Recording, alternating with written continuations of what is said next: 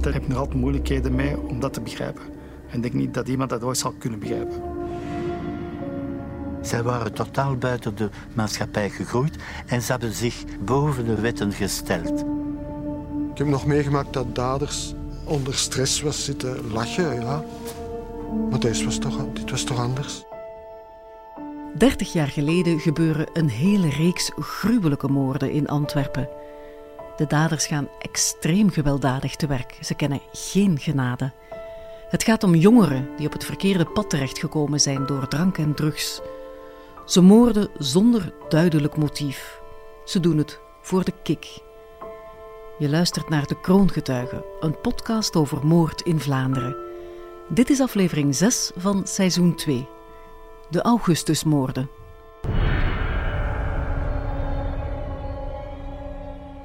Heel dit verhaal begint op 26 augustus 1994. Rond kwart voor zeven die avond komt er een anoniem telefoontje toe op een gewone telefoonlijn van de lokale politie Antwerpen.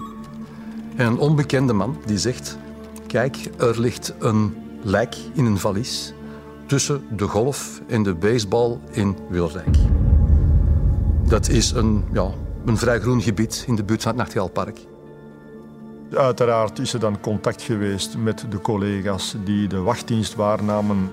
En dan zijn we met z'n allen ter plaatse afgestapt. Dus met de bedoeling om de nodige vaststellingen te doen. Dus de politie als gevolg van die oproep begeeft zich naar daar. En vindt inderdaad eh, redelijk diep in het struikgewas een reiskoffer uh, met een onmiskenbare geur. Uh, andere signalen, zoals maden bijvoorbeeld, waaruit inderdaad blijkt dat er toch met die valies wel iets heel vreemds aan de hand is. Meteen wordt de procureur des Konings op de hoogte gebracht. Die stelt onderzoeksrechter Jacques Gregoire aan. Ze geven mij opdracht om een zaak als de onbekende te onderzoeken. Ik spreek af met het parket en wij gaan dan ter plaatse. Daar lag inderdaad een koffer. We hebben die koffer open gedaan en daar lag een lichaam in, in foetushouding, volledig in ontbinding.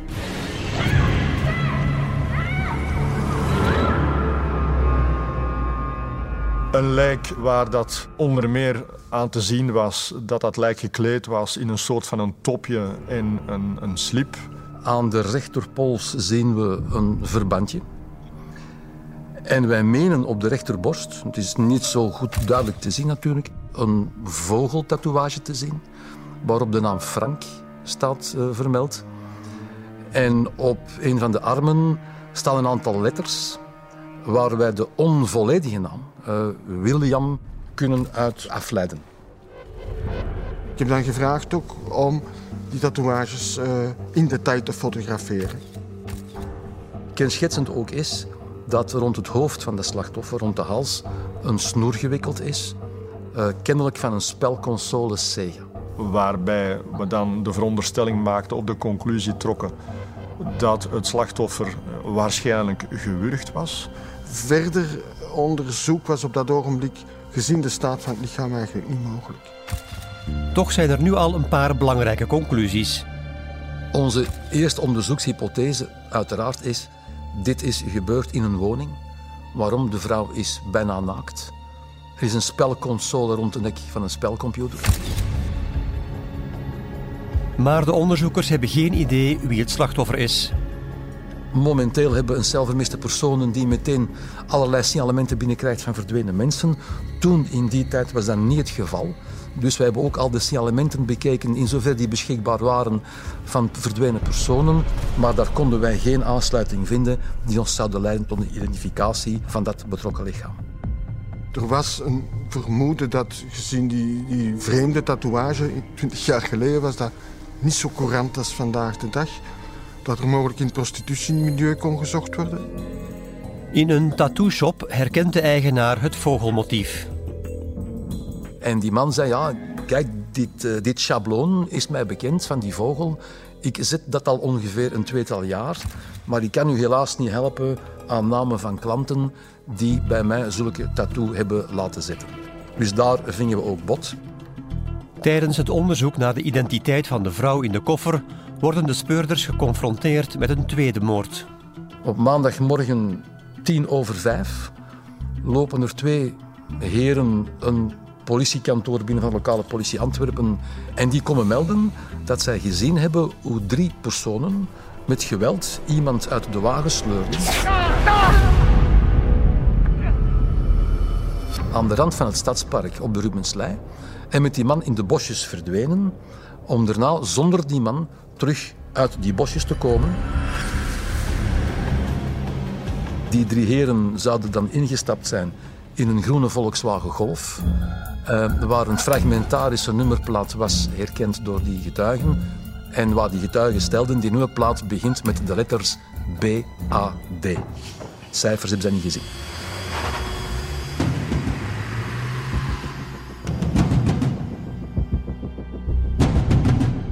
Diezelfde getuigen hadden dan vastgesteld dat dat slachtoffer in de bosjes lag, dat, die, dat er eh, geen leven meer was in dat slachtoffer en dat die blijkbaar ook gewurgd was. De lokale politie gaat als eerste ter plaatse. De politie focust zich terecht op wat er in die bosjes gebeurt en vinden daar een stoffelijk overschot van op dat moment onbekende man. Die man is behoorlijk toegetakeld. Um, en die man heeft zijn eigen broeksband rond de hals. Die is dus duidelijk gestranguleerd door middel van zijn eigen broeksband. Vlakbij staat een verlaten auto van het merk BMW. Politiemensen hebben dan vastgesteld dat er een bloedspoor in de onmiddellijke buurt van de BMW was waar te nemen. Uh, dat er zelfs ook vingersporen aanwezig waren. En dat er ook, en dat was heel frappant en heel duidelijk, dat er een sleepspoor was waar te nemen van aan het voertuig van de BMW tot een aantal ja, meters verder in, in de bosjes. In dit geval was de identiteit van het slachtoffer vrij snel gevonden. Het gaat om de 53-jarige Arthur Smets uit Herentals. Het motief voor de moord is voorlopig onduidelijk. Maar de speurders denken niet dat het gaat om een roofmoord. In het voertuig zelf is dan later door technische dienst de brieventas van het slachtoffer gevonden waarin een grote som geld zat. De speurders denken aan iets anders. Het park is nachts een ontmoetingsplaats voor homo's die seksuele contacten zoeken. En het slachtoffer is homo. Arthur Smits, met een relatie een andere man, oké. Die had een goed leven, uh, maar gaat dan toch naar dat stadspark. Ja, waarom? Uh, contacten zoeken met andere mannen. In die kringen van toen maakten we dat wel eens meer mee, relatie of niet. Zoals wij het weekend het prostitutiemidden zijn ingegaan om te zoeken wie het lichaam in de koffer was van die vrouw, zo gaan wij nu de maandagavond en de maandagnacht het milieu in van de homofiele bars in Antwerpen, waar wij trachten met de foto van ons slachtoffer te achterhalen, heeft die man iemand contacten gehad? Wij vinden inderdaad een bar waar die man enkele uren voor zijn overlijden is gezien en waar hij aanspraak had met twee andere mannen, onbekenden, die net voor hem de bar hadden verlaten. De speurders vinden al snel die twee mannen. Die mensen krijgen uiteraard bezoek, verhoor, huiszoeking, noem maar op. Um, om vast te stellen dat die heren wel degelijk een alibi hebben en dat we die kunnen uitsluiten van, van die moord. Er is een uitzoeking uitgevoerd onmiddellijk door de speurders in de woning van het slachtoffer van Smits. Maar er is niks aangetroffen dat in verband kon uh, gebracht worden met zijn overlijden. Tegelijkertijd, in een tweede golf, gaan we natuurlijk aan de slag met de nummerplaat. En wij stellen dus vast dat er 44 auto's Golf dergelijke nummerplaat BAD hebben. Een aantal van die nummerplaten zijn ook gestolen. Wat uiteraard de opsporingen dan weer eens extra bemoeilijkt. En alle mensen die een nummerplaat hebben met die letters, dat zijn mensen verspreid over het ganse land eigenlijk, dat levert niet meteen resultaat op. Terwijl de politie op zoek gaat naar de eigenaars van wagens met die bewuste nummerplaat, is er een doorbraak in de zaak van het lijk in de reiskoffer.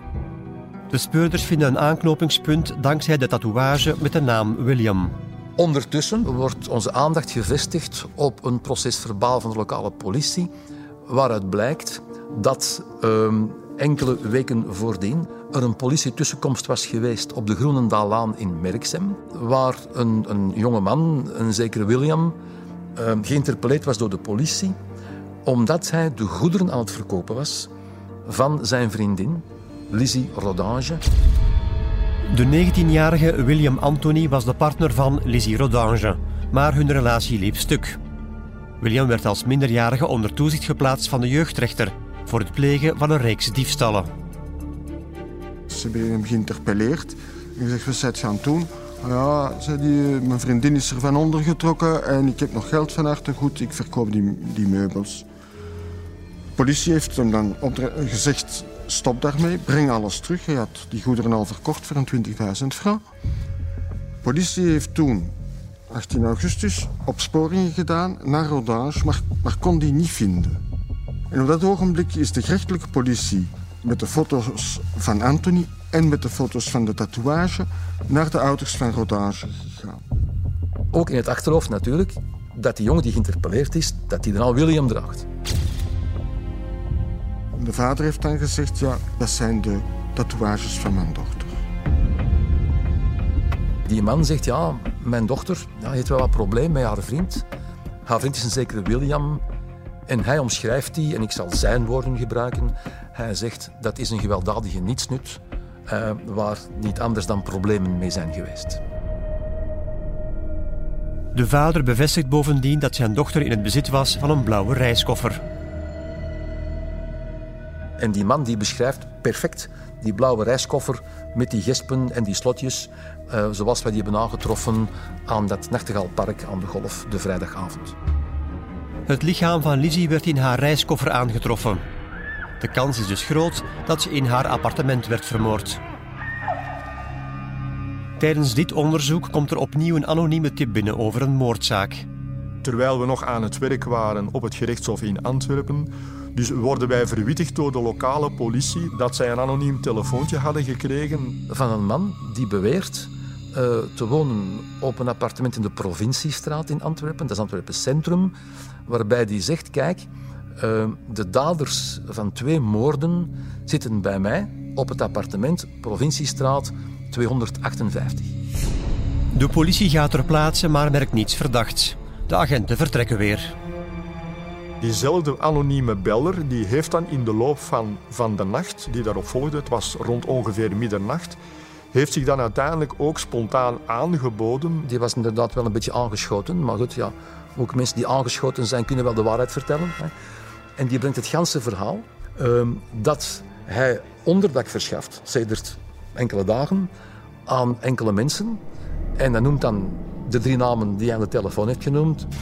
Het gaat ten eerste om William Anthony, de vriend van de vermoorde Lizzie Rodange, die eerder al in de kijker liep. Daarnaast noemt hij de namen van Jimmy Powells en zijn neef Michael Messiant. Dat zijn kennissen van hem en die hebben bij hem komen opscheppen dat zij moorden zouden gepleegd hebben. De speurders willen de drie verdachten oppakken, maar dat loopt niet zo gemakkelijk als verwacht. De woning in de provinciestraat is onder bewaking gezet. De uh, politie heeft me dan gebeld en gezegd waarschijnlijk zitten ze hier niet. Er is dan andere politionele informatie gekomen. Die verwees naar een woning in de Fournoostraat. Waar we uit onderzoekselementen leerden dat de broer van die William uh, al wel eens had verbleven. En die mannen waren duidelijk op de vlucht, dat bleek uit, uit de gegevens. Uh, en dan ja, iemand die op de vlucht is, die grijpt snel terug naar plaatsen die hij kent. Het huis wordt onder toezicht geplaatst. In de loop van de nacht arriveren de drie verdachten in de woning in de De Fournoostraat. Ik werd de nacht telefonisch op de hoogte gehouden van de evoluties. En op het ogenblik dat de politie mij bevestigde dat uh, Anthony Pauwels en Messiant in de woning waren, heb ik bevel gegeven tot huiszoeking. Om zes uur s morgens valt de gerechtelijke politie binnen en de drie verdachten worden gearresteerd. Ze worden meteen overgebracht naar het gerechtshof voor een verhoor.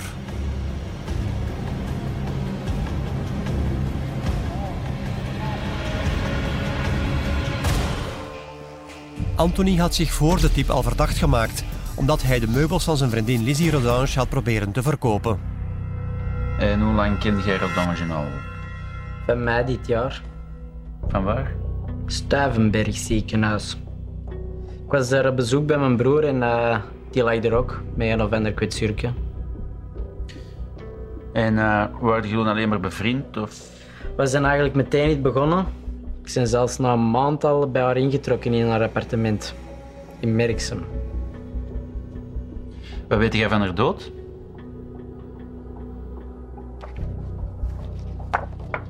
Herken je die blauwe koffer?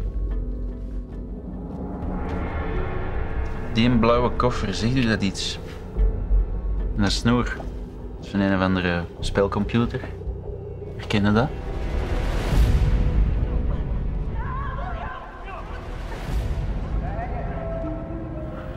Daar heb ik Lizzie mee gewurgd. William Anthony bekent de moord alsof het niets is. De aanleiding was dat Anthony een vriend in huis had genomen, Jimmy Powells. Maar Odange was daar absoluut niet mee opgezet uh, dat daar nog, nog een man bij kwam wonen. Dat is dan aanleiding geweest tot herhaalde ruzies. Anthony die, die vond dat, dat zijn vriendin maar moest passen. En dat hij een, een baas was, terwijl Rodange zei... Ik, huur dat appartement en ik wil niet dat Pauwels hier komt wonen. Volgens William Anthony werden de ruzies aanvankelijk bijgelegd door samen op café te gaan. Dat deden ze ook op 8 augustus, samen met Jimmy Powells, de vriend van Anthony. Ze bedrinken zich, ze komen terug in de woning op de luchtbal. Ze hebben allemaal serieus gedronken. Lizzie Rodange, ja, die was naar de slaapkamer gegaan met de bedoeling om te gaan slapen. Willy en Jimmy die reden terug met de auto van Lizzie naar hetzelfde café in Antwerpen. Tegen de morgen komen ze terug. En in de auto zeggen ze, met een gedachte die vroeger al had gespeeld, dat ze Rodage echt wel beu zijn. Pauwels zegt erover, dat was een probleemmens. Jimmy Pauwels bevestigt tijdens zijn verhoor het verhaal van William. De William en ik zijn thuisgekomen rond een uur of 7, 8 in de morgen. Het was al goed licht. Lizzie lag te maffen. De William en ik hebben zeker een kwartier ontzwijzen geweest over hoe dat we ze van kant gingen maken. Anders maken we Lizzie van kanten. Ja, dat is ik vind dat gezaag vanaf. Toch? Ja, dat is goed. En Jimmy die zei lachend dat ik uh, met een pen hier de kop moest inslaan. Maar ik heb gezegd dat ik dat niet kon. Maar dan is een Jimmy zelf die pen gaan halen te kijken. Jij pakt de draad, ik pak de pen en te kijken. En was dat een gewoon pan? Nee, jong, zo'n uh, zo'n tevelpan. Een goeie zwaar. Pak dat kussen mee. Dat kussen mee. En dan zijn we met z'n tweekens naar de slaapkamer gegaan waar hij uh, lag te maffen. Niet ons prinsesje. Oké. Okay. William heeft dan uh, een kopkussen gepakt. En dat op Lizzie een kop gedrukt. En ik ben dan met die pen op dat kussen beginnen slaan. Ja, ja, sla erop. Ja. Doe maar die stribbel. Was dat één of meerdere keren? Een paar keer. Ik heb ze niet geteld. Die bloeide natuurlijk uit de ogen en uit haar neus. En dan ineens werd die, kwam die terug bij bewustzijn en dan riep hij mijn naam, William. En dan... Uh... Wanneer heb je dan dat snoer gepakt? De William had dat al meegepakt vanuit de living. Toen we op weg waren naar de slaapkamer. Hij heeft die draad rond haar nek gedraaid en dan hebben wij ieders een kant van die draad vastgehouden. En hoe lang hebben die draad aangetrokken? Dat weet ik niet. Een minuut of twee, zoiets. Volgens Jimmy zeker vijf. Dat kan ook, ja. In mijn dotter. Daarop is het lichaam op de grond gevallen en zijn Pauwels en Anthony terug naar de living gegaan, met tv aangestoken.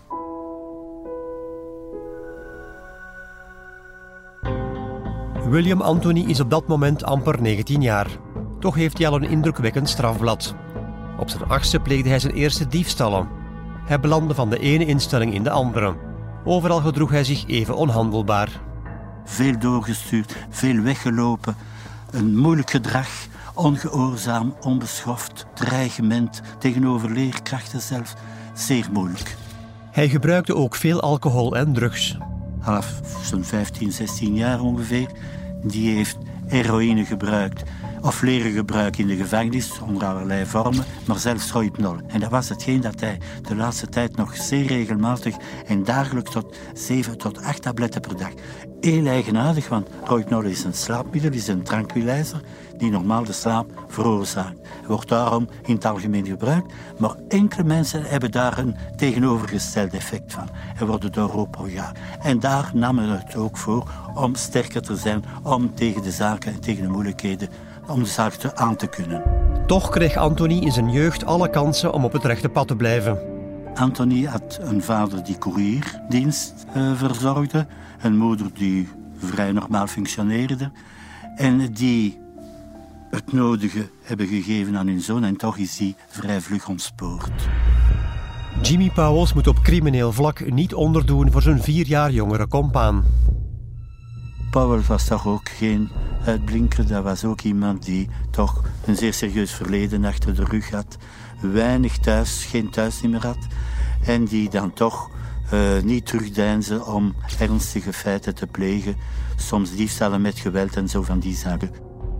Pauls en Anthony waren dominante persoonlijkheden. Pauls was daarboven enorm arrogant. Na de moord op Lizzie blijven de twee daders uiterst koelbloedig. Ze laten het lijk gewoon liggen in het appartement en gaan op café, alsof er niets gebeurd is. Opnieuw teruggekomen van het bezoek aan Café Thuishaven. Lizzie lag ondertussen nog steeds uh, in de slaapkamer. Uh, op dat ogenblik hebben ze geoordeeld om haar uh, in die blauwe reiskoffer te steken. Die reiskoffer die werd dan vervolgens in de hal gezet. Maar dan zijn ze nog voor de rest van de dag zijn ze gewoon thuis gebleven. Hè. Ze hebben samen die koffer naar beneden gedaan. En met het voertuig van Rodange hebben ze dat dan overgebracht naar uh, de plaats waar we uiteindelijk het lichaam gevonden hebben. Een verlaten plaats tussen een oprit van de autostrade en het baseballterrein in Wilrijk.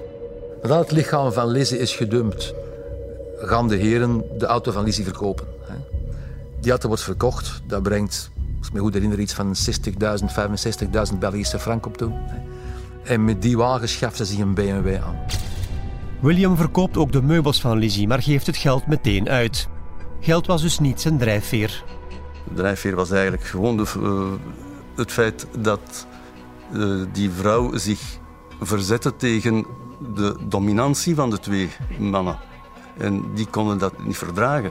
Dat is een frustratie voor dergelijke persoonlijkheid, een zeer dominante persoonlijkheid, die, die tegengesproken wordt. Die kan dat niet hebben en die moet gestraft worden. En daarboven waren ze stom dronken allemaal. Twee dagen na de moord komt de derde verdachte, Michael Messiant, in beeld. Ook hij trekt in bij zijn twee vrienden op het appartement van Lizzie. Twee dagen later gaat het drietal op reis naar Frankrijk met de pas gekochte BMW. Daar worden ze echter geïntercepteerd door de Franse politie. Uh, niemand van hen heeft een rijbewijs. Uh, die BMW is ook niet verzekerd. Dus die BMW wordt al in beslag genomen. En ja, onverrichter zaken uh, besluiten de heren dan al liftend terug te keren naar Antwerpen. Het is zo dat die mensen toch buiten de maatschappij leefden. En dat hun persoonlijkheid en daartoe had gebracht omwille van de omstandigheden misschien, maar ook door de keuze die ze gedaan hadden, door, te dringen, door zich af te zommen. Zij waren totaal buiten de maatschappij gegroeid en ze hebben zich, de twee voornamelijk, Anthony en Pauls, zich boven de maatschappij, boven de, wetten gesteld. En zij waren de enigen die een juist oordeel konden vellen. De anderen waren toch allemaal mis of kunnen er niks van verstaan. William Anthony en Jimmy Pauwels hebben de moord op Lizzie Rodange bekend. Maar de getuige die de politie naar de verdachte heeft geleid, sprak over meerdere moorden. Daarom zoeken de speurders ook een verband met de moord in het stadspark. Tijdens hun verhoor over die moord bekennen ze alle drie vrij snel dat ze die bewuste maandagnacht in het park waren. Wat deed je daar? We hadden met ons draai afgesproken om die Jeannette wat te gaan kloten. En ook om die het overvallen? Nee, alleen kloten was er gezegd. dan een beetje uit de hand gelopen, toch? Hè? Drie weken na de moord op Lizzie waren de drie vrienden op maandag 28 augustus op stap en belanden ze in een karaoke-dancing in Antwerpen. De Jimmy en ik waren zat, de Michael niet. En hoeveel hadden we dan gedronken? Ik weet niet, een pint of 15 zeker. Zeker ogenblik vallen ze zonder geld. Want al, al hun geld werd constant opgebrast aan bingo en, en, en drank. En dan eh, hebben Pauwels, Anthony en Misjant gezegd... kom, we gaan een wacht- nachtwinkel overvallen. Dat plan moeten zij verlaten, want er is daar een politiecombi in de buurt die zij zien. Dus dat plan gaat niet door. Daarom ontstaat het idee om in het stadspark een homo lastig te vallen. In die periode eh, was het stadspark in Antwerpen eh, gekend. Eh, zeker tijdens de nacht om zijn homofiele, om losse homofiele contacten. Er werd dan afgesproken dat Michel zich zou afzonderen aan, het, aan een standbeeld met de bedoeling, als er een homofiel zou aankomen, om die te trachten te lokken. William Anthony en Jimmy Powells stellen zich wat verder verdekt op in de struiken. Zij zien dan eh, Arthur Smits toekomen met zijn auto BMW. Die vent stapte uit de auto en hij bleef onze portier staan en hij stond zo aan om uit te zingen. Wat heb jij gedaan? Ik heb weggezingen. Waarom? Ik schoot in een lach. Toen ik terugkeek, zag ik dat de Jimmy en de William met de bosjes kwamen. Dat is gewoon Jeannette. Getuigen hebben gezien hoe jullie die man uit zijn auto hebben gesleurd. De Jimmy en ik zijn op die kerel beginnen slaan en shotten toen hij zijn deur opende.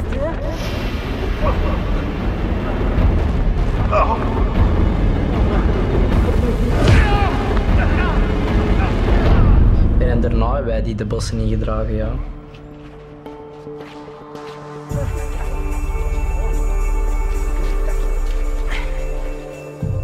Wat is er precies gebeurd in die bosjes? Dat heb ik niet gezien. Daar hebben ze dan gewurgd met zijn eigen broeksriem. Gewurgd? Daar weet ik niks van. Grieming nog rond zijn hals. Ja, dat kan goed zijn, hè, maar ik heb dat niet gedaan en volgens mij en Jimmy ook niet. We hebben enkel in de bosjes er nog een beetje liggen op stampen en shotten. En dan heb ik die zijn armband gepakt en Jimmy zijn horloge, meer niet. Maar die man is duidelijk gestranguleerd met de eigen broeksriem. Ehm daar beweren zij niks van af te weten. Niemand neemt daar de verantwoordelijkheid op zich. Mogelijk dat ze dat zich allemaal niet herinnerd hebben. Dat kan of waarschijnlijk te maken met het, met het feit eh, dat zij ook die nacht heel veel gedronken hadden. De daders van de beide moorden zijn gekend. De drie verdachten hebben volledige bekentenissen afgelegd. Maar er blijkt nog veel meer aan de hand te zijn. De vriendin van Jimmy Powells, die op dat moment eveneens in het appartement woont, wordt verhoord. Dat is een zeer jong meisje die eerst eigenlijk niet veel wenst te verklaren. Maar we doen daar dan een babbel mee. Zeg, kijk, maar wij hebben informatie. Dit zit niet goed voor u. Ik denk dat het in uw eigen belang is van eh, mee te werken en eh, de waarheid te vertellen. Hm? Kende jij deze man? Dat is de William Anthony. Die woonde tot voor kort samen met Lizzie, maar die is afgetrapt met een andere vent. Mijn vriend Jimmy, Jimmy Powels, die woonde er ook al en ze hadden er niks op tegen dat ik er ook in trok. Dus jij woonde samen met de Jimmy, de William en de Michael. En hoe ging dat met die eh, jonge mannen? Goed. Maar een paar dagen geleden, Ja. Wat was er een paar dagen geleden?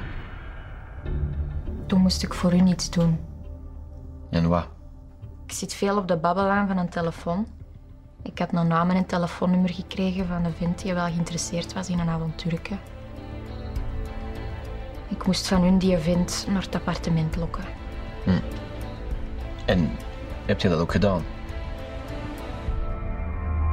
Babbelijn bestaat niet meer, het is een beetje vervangen door chatten.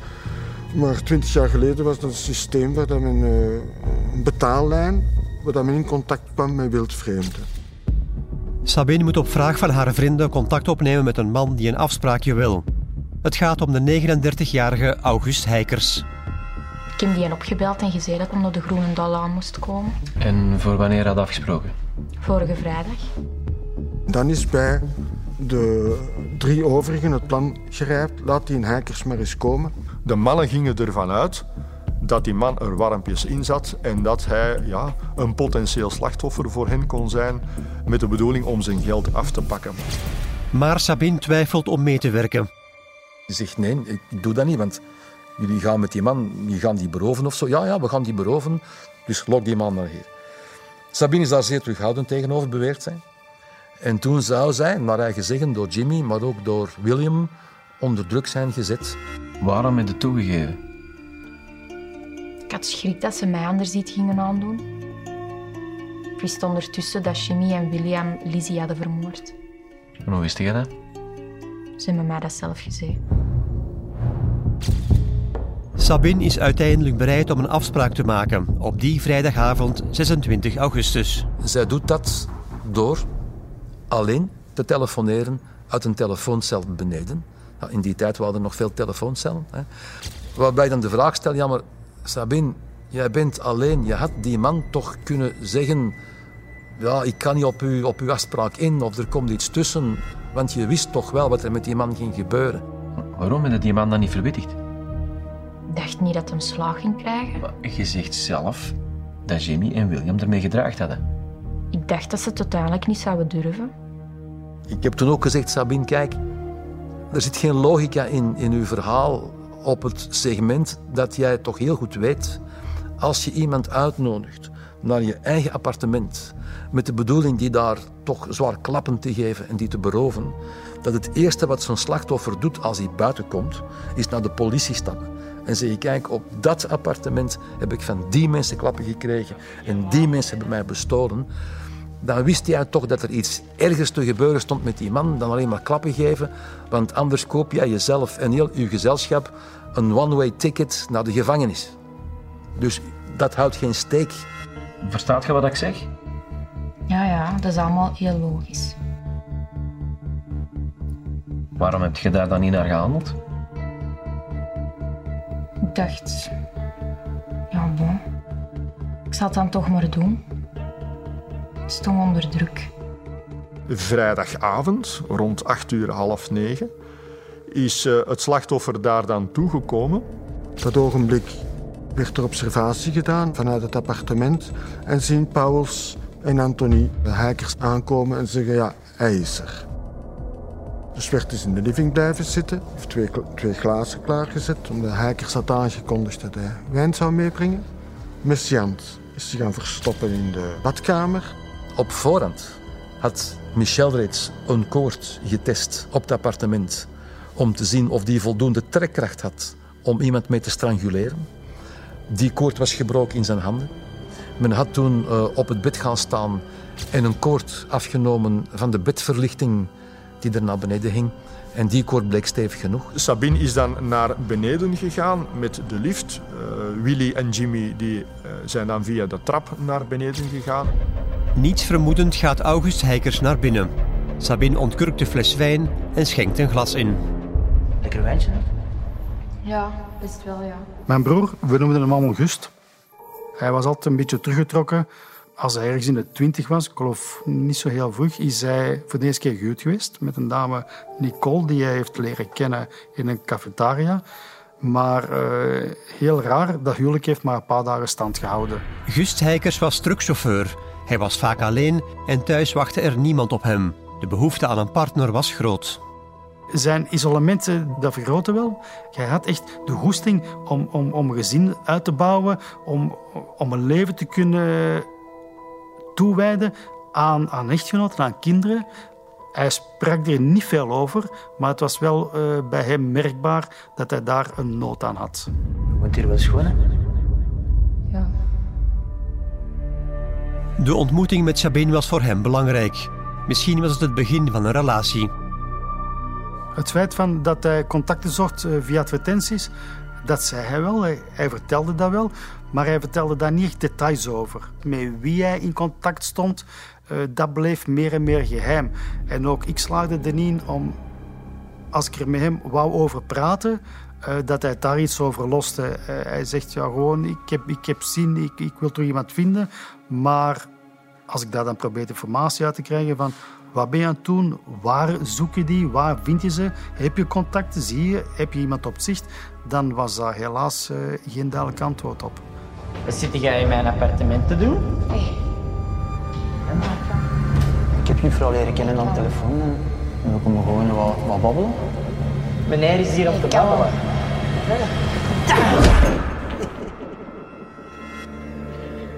En wat heb je op die moment dan gedaan? Geprobeerd naar buiten te gaan. De William had de deur op slot gedaan en de sleutels in zijn zak gestoken.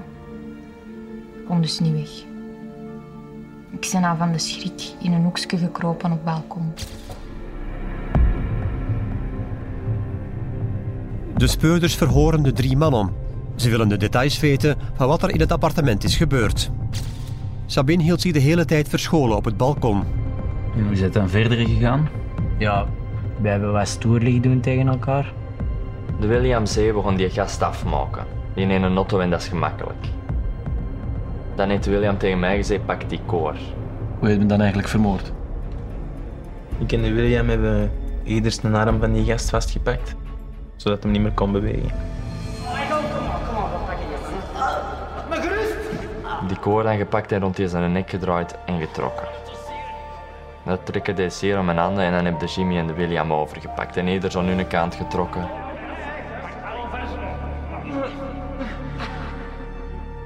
Totdat die gast niet meer bougeerde.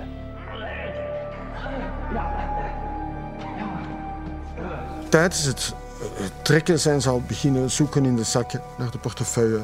De, het uurwerk is onmiddellijk door Pauwels uitgedaan en heeft er zelf van, pols pols terug aangedaan. Men doorzoekt de portefeuille. Men vindt daarin een geldsom van ongeveer 8000 Belgische frank. Uh, men vindt daar nog een bankkaart, men vindt daar nog een visakaart. En natuurlijk ook de sleutels van de auto Golf waarmee meneer Heikers was toegekomen.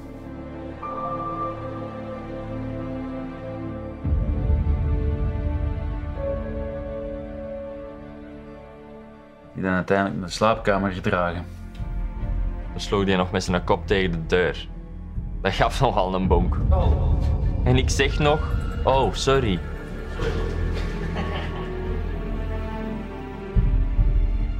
Dan wordt er gepraat en gedacht, oké, wat gaan we nu doen? Ze stoppen het lichaam van Gust Heikers in zwarte plastic zakken en dragen het naar beneden. Hij wordt in de koffer van zijn eigen wagen gelegd. Pas dan komt Sabine uit haar schuilplaats. Daverden over heel mijn lijf. Ik ben dan naar beneden gegaan. Die drie mannen zaten al in de golf. Hebben ze iets gezegd? Alleen William. Hij zei dat het niet anders kon. Dat die gast dood moest. En hij zei ook nog... Mama Sabine gaat dat moeten zien. De ene kant van dat koor in mijn hand, de andere kant onder mijn voet en ik hem wat trekken. En wat heb jij erop geantwoord? Dat hij moest ophouden. Dat ik het niet wilde horen. Ik wilde er niks van weten. Ik was er helemaal kapot van. De vier jonge daders vormden samen een dodelijke cocktail. Na de moord duikt het viertal onder bij een vriend van William Anthony in de provinciestraat in het centrum van Antwerpen. Vooraleer naar die provinciestraat te rijden, gaan ze dan het lichaam van Heikers dumpen um, in Hoboken, in de buurt van de Olieweg. Pauwels en Anthony het lichaam van de wagen uh, van de Kasseiweg naar de bosjes gebracht, terwijl Messiant en de Zwert bij het voertuig bleven. Na de bekentenissen van de vier verdachten wordt ook het fel toegetakelde lichaam van August Heikers gevonden. Voor mij was het heel moeilijk uh, om dat te begrijpen. Uh, dat mijn eigen broer zo noodlottig einde van zijn leven heeft moeten ervaren. Het is een koelbloedige moord geweest. Meer dan uh, op Rodage. Want bij de moord op Rodage hadden ze nog de excuus van dronken te zijn, als dat een excuus is. Bij de moord op Heikers niet. Bovendien gaat het om een moord voor een schamele buit. Een kleine som geld, een horloge en de auto van het slachtoffer. Het zelfs op de dag van vandaag, als ik er terug aan denk, dat iemand mensen zo kunnen gewoon koud maken en, en, en behandelen, heb ik nog altijd moeilijkheden mee om dat te begrijpen. En ik denk niet dat iemand dat ooit zal kunnen begrijpen.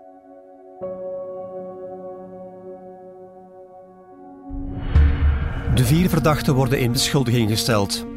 Alleen over de moord op Arthur Smits in het Stadspark bestaat nog onduidelijkheid. Van Burging willen ze geen een van de drie weten. Maar die man is duidelijk gestranguleerd met de eigen broeksriem. Dat kan goed zijn, hè, maar ik heb dat niet gedaan en volgens mij en Jimmy ook niet. Nochtans wordt het lichaam gevonden, gewurgd.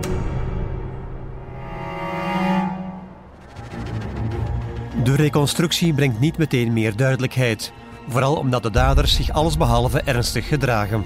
Naar aanleiding van die wedersamenstelling hier, wedersamenstellingen is wel vastgesteld dat dus de uh, verdachten ongelooflijk uh, arrogant waren, geen enkele empathie hadden, uh, er eigenlijk een, een partie plezier van maken. Ze zagen elkaar terug, ze waren terug in groep, ze waren terug samen.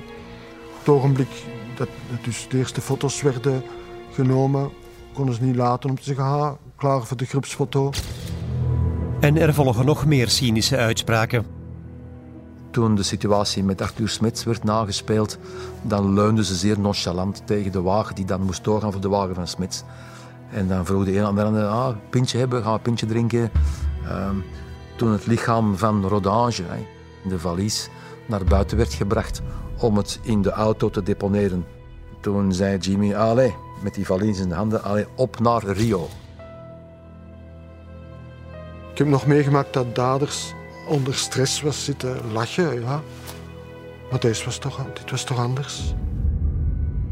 Die drie moorden zijn inderdaad geweldig agressieve gedragingen geweest. Zware feiten waar dat inderdaad geen enkel gevoel van emotie bij gemoeid was. Het is precies alsof dat ze met een voorwerp te doen hadden, maar geen persoon. Ik denk niet dat zij dat ooit hebben kunnen vaststellen of begrijpen. Zij waren daar brutaal bezig. Maar ik denk wel dat een element toch belangrijk is dat we hier moeten onderlijnen, is het feit dat ze met hun drieën zijn antisociale persoonlijkheden, maar met veel narcistische trekken. En ik denk dat ze in hun groepje alle drie die narcistische trekken hadden en dat ze elkaar hebben versterkt in hun agressiviteit, in hun cynisme. Want dat is feitelijk cynische gebeurtenissen. Zeer duidelijk, koud uitgevoerd, wetende wat dat ze deden. Eind september 96 verschijnen de vier daders voor het Hof van Assise in Antwerpen. De juryleden stellen meteen vast dat de drie jonge mannen twee jaar na de feiten nog altijd geen enkele spijt tonen. De houding van die daders, vooral de drie jongens, was eigenlijk irriterend, arrogant en dreigend. Vooral naar de jury toe. Uh, zij zaten er op een manier, vooral William Anthony, vooral op een, een heel arrogante manier eigenlijk de juryleden te fixeren. Ze waren ook niet echt betrokken bij dat proces. Hè. Die, die moesten er aanwezig zijn, ja, omdat ze gewoon weer opgeroepen. En, en, en, maar die waren absoluut niet betrokken bij het geheel. Dat kan ik niet zeggen van Sabine de Swert.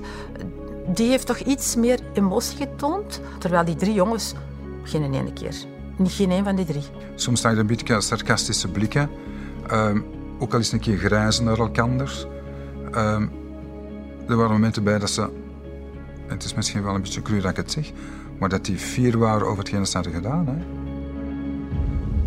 Voor de nabestaanden is het proces een echte beproeving. Die houding die zaten, dat vond ik kinderachtig zou ik het niet kunnen noemen. Want zelfs in een kinderachtig gedrag kun je nog, nog iets terugvinden, soms van, van emoties of gevoelens. Maar die zaten er gewoon weg zonder gevoelens van... Die zaten daar, met, met een grijns op hun gezicht van... Voilà, wat gaan we hier nu krijgen? Wat zijn ze hier nu, nu met ons bezig? Dat was niet alleen een soort van een kaakslag, dat vond ik gewoon afgrijselijk. De vader van Lizzie Redange richt zich op het proces rechtstreeks tot de moordenaars van zijn dochter. Die mens die was gewoon gebroken. Die was gewoon Het was eigenlijk al verschrikkelijk om die mens daar te zien zitten en te horen vertellen over zijn enige dochter die vermoord is geweest. Uh, hij was dan ook enkele maanden later zijn vrouw verloren aan ziekte, blijkbaar. Maar waarschijnlijk is dat veel versneld door het verlies van hun dochter. Uh, die mens was gewoon ja, zo verdrietig, zo ongelukkig. Hij vroeg aan de voorzitter om zich te mogen winden rechtstreeks naar de beklaagde. De rechter heeft dat toegelaten. Hij heeft toen tegen de daders gezegd van, dat hij hoopte dat ze beseften wat ze gedaan hadden. Want dat ze niet alleen zijn enige dochter vermoord hadden, maar eigenlijk ook zijn vrouw vermoord hadden. Um, dan heb ik naar die aan de voorzitter gevraagd om even te mogen passeren. Want uh, dat was zo het, het zwaarste moment van, van heel het proces. Het assiseproces duurt meer dan een week. Dan volgt de uitspraak. Beschuldigde Anthony William vernoemd tot levenslange opsluiting. Paulus Jimmy vernoemd tot levenslange opsluiting. Messian Michael vernoemd tot levenslange opsluiting. De Zwart Sabine vernoemd tot 15 jaar opsluiting.